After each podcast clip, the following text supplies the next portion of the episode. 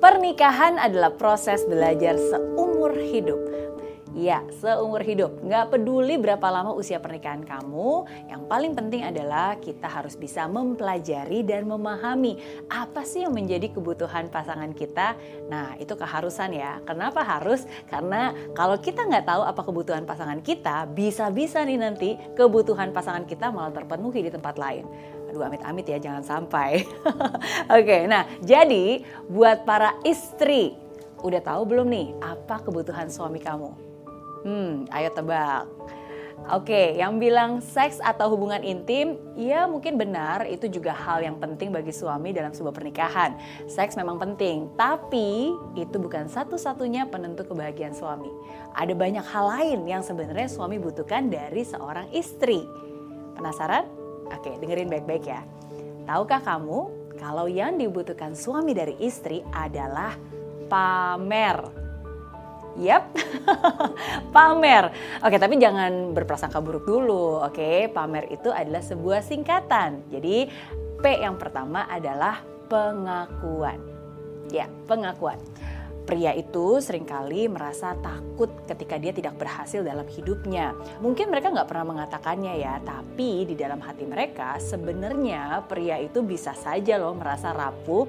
Ya karena kan pria juga manusia, sama seperti kita, sama seperti kamu dan saya.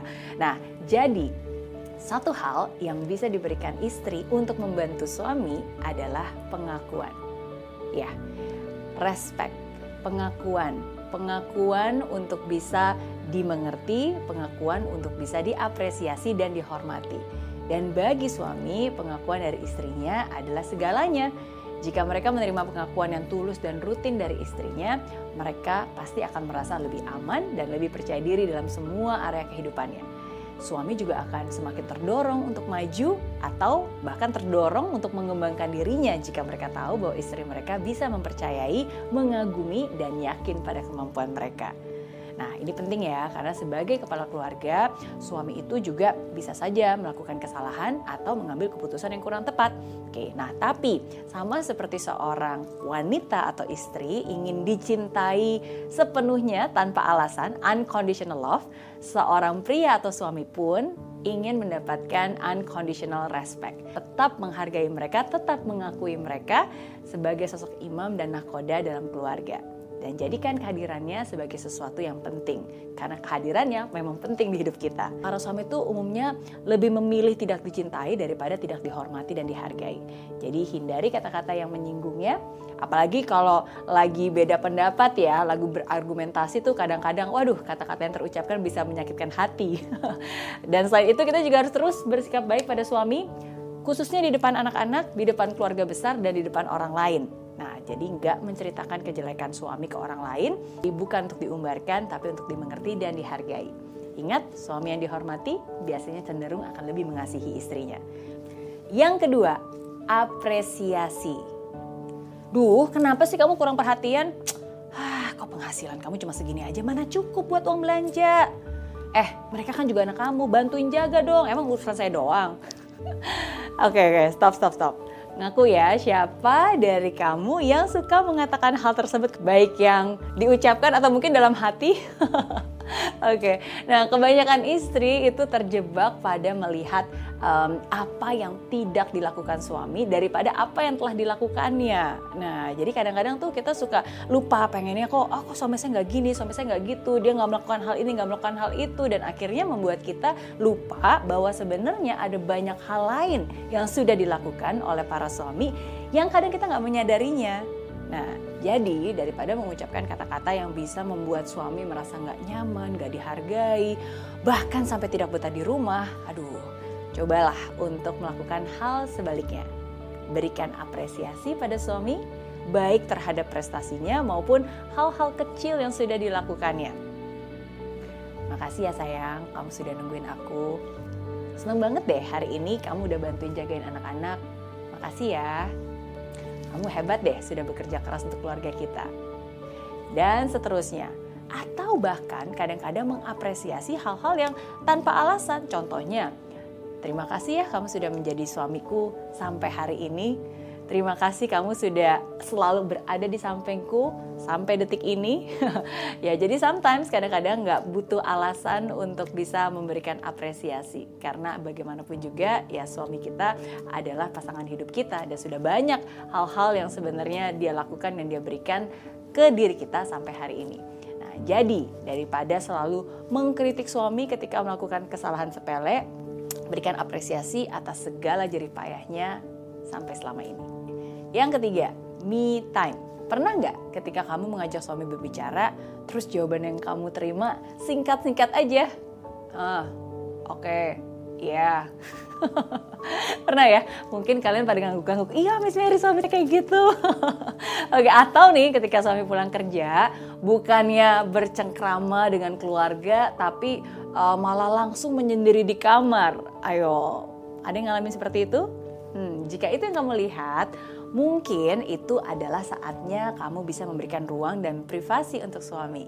Ya, mereka juga butuh waktu untuk me time. Jadi berikan mereka waktu untuk me time. Dan kadang mungkin berbeda ya dengan wanita yang kadang cenderung suka uh, bercerita gitu ketika menghadapi masalah. Biasanya para pria, para suami itu lebih suka menyelesaikan tersendiri terlebih dahulu. Ya, butuh waktu untuk mungkin bisa menyelami. Jadi bukan hanya istri yang butuh me time, suami pun juga butuh me time. Dan selain itu, sebagai istri kita juga perlu memahami bahwa pria itu kadang identik dengan kebebasan. Hmm, kita bisa memberikan mereka kebebasan untuk bisa tetap bergaul dengan teman-temannya, kebebasan untuk melakukan hobi-hobi uh, yang mungkin berbeda dengan hobi kita, kebebasan juga untuk bisa mengejar karir, ya asalkan semua kebebasan itu masih sesuai dengan kesepakatan kalian bersama ya. Oke, jadi kesepakatan kalian berdua bukan kesepakatan tetangga. Oke, nah karena kalau enggak biasanya nih suami bisa aja merasa terkekang dan merasa ada bagian dari dirinya yang hilang dalam pernikahan. Ya, jadi jangan sampai dan salah satunya adalah cobalah untuk mengerti dan tetap memberikan me time untuk sang suami. Yang keempat, empati.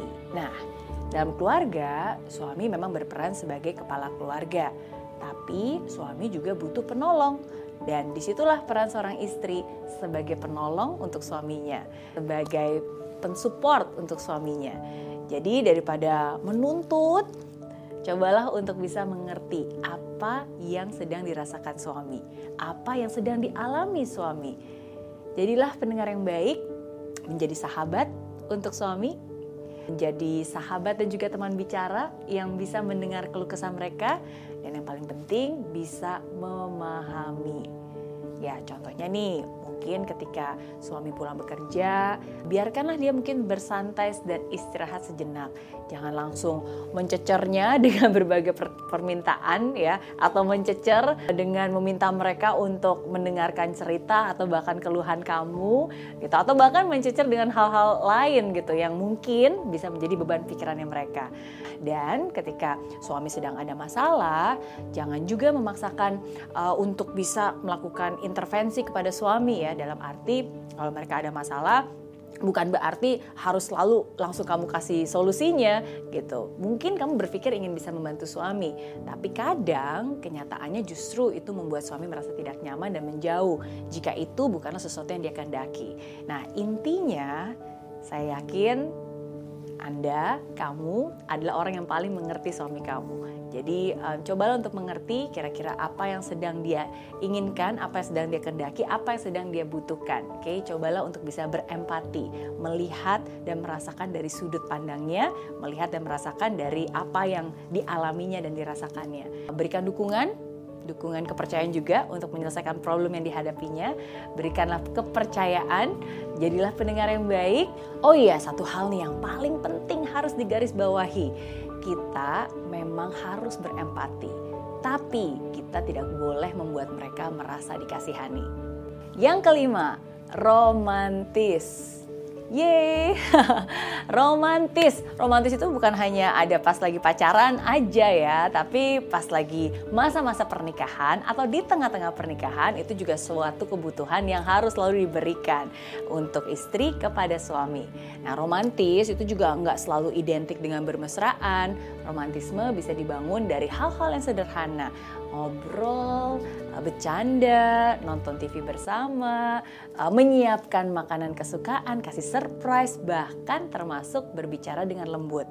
Coba diingat-ingat lagi. Uh, ketika dulu kamu berbicara sama suami ketika masih pacaran, apakah intonasi dan nadanya berbeda dengan sekarang yang sudah nikah bertahun-tahun? Ya, apakah intonasinya berbeda? Tutur katanya sama atau enggak? Perlakuannya sama atau enggak? Nah, cobalah untuk uh, mengingat kembali hal-hal romantis apa sih yang dulu kamu lakukan bersama dengan dia uh, ketika pacaran dan coba terapkan itu di dalam pernikahan sekarang. Oh iya, nggak ada alasan juga ya. Jadi kadang-kadang selelah apa pun kita beraktivitas, ngurusin anak, beraktivitas sepanjang hari, usahakan juga untuk tetap bisa menyapa suami sepulang kerja ya karena suami juga pasti lelah seharian bekerja. Dengarkan ceritanya tanpa interupsi, berikan respon sebagai tanda bahwa kamu sungguh-sungguh mendengarkan bukan cuma sekedar basa-basi. Dan buat yang udah punya anak nih, sama seperti saya, jangan lupa juga untuk tetap memiliki waktu berdua. Yes, waktu berdua tetap penting Oke, pacaran tetap harus dilakukan di tengah-tengah pernikahan. Sekali aturlah waktu untuk tetap bisa have quality time berdua. Oke, pergi berdua, oke, uh, liburan berdua dan hal-hal lainnya yang bisa membangun kedekatan. Itu dia lima hal yang dibutuhkan para suami. Pamer, pengakuan, apresiasi, me time, empati, dan romantis. Apakah kamu sudah melakukannya dengan baik? Hmm, jika belum, tenang aja. Nggak ada kata terlambat kok untuk memperbaikinya. At least sekarang kamu sudah tahu waktunya untuk mencoba. Oke? Okay?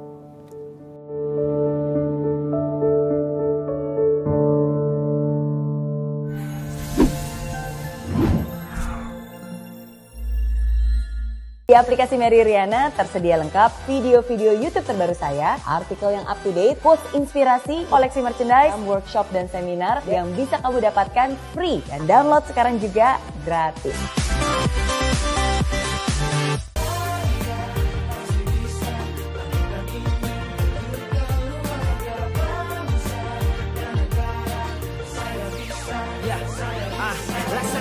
Tanpa hujan Hidup tanpa tujuan Kering dan mati tanpa hijaunya tumbuhan ah. Demikian kalau mimpi tak kunjung terjadi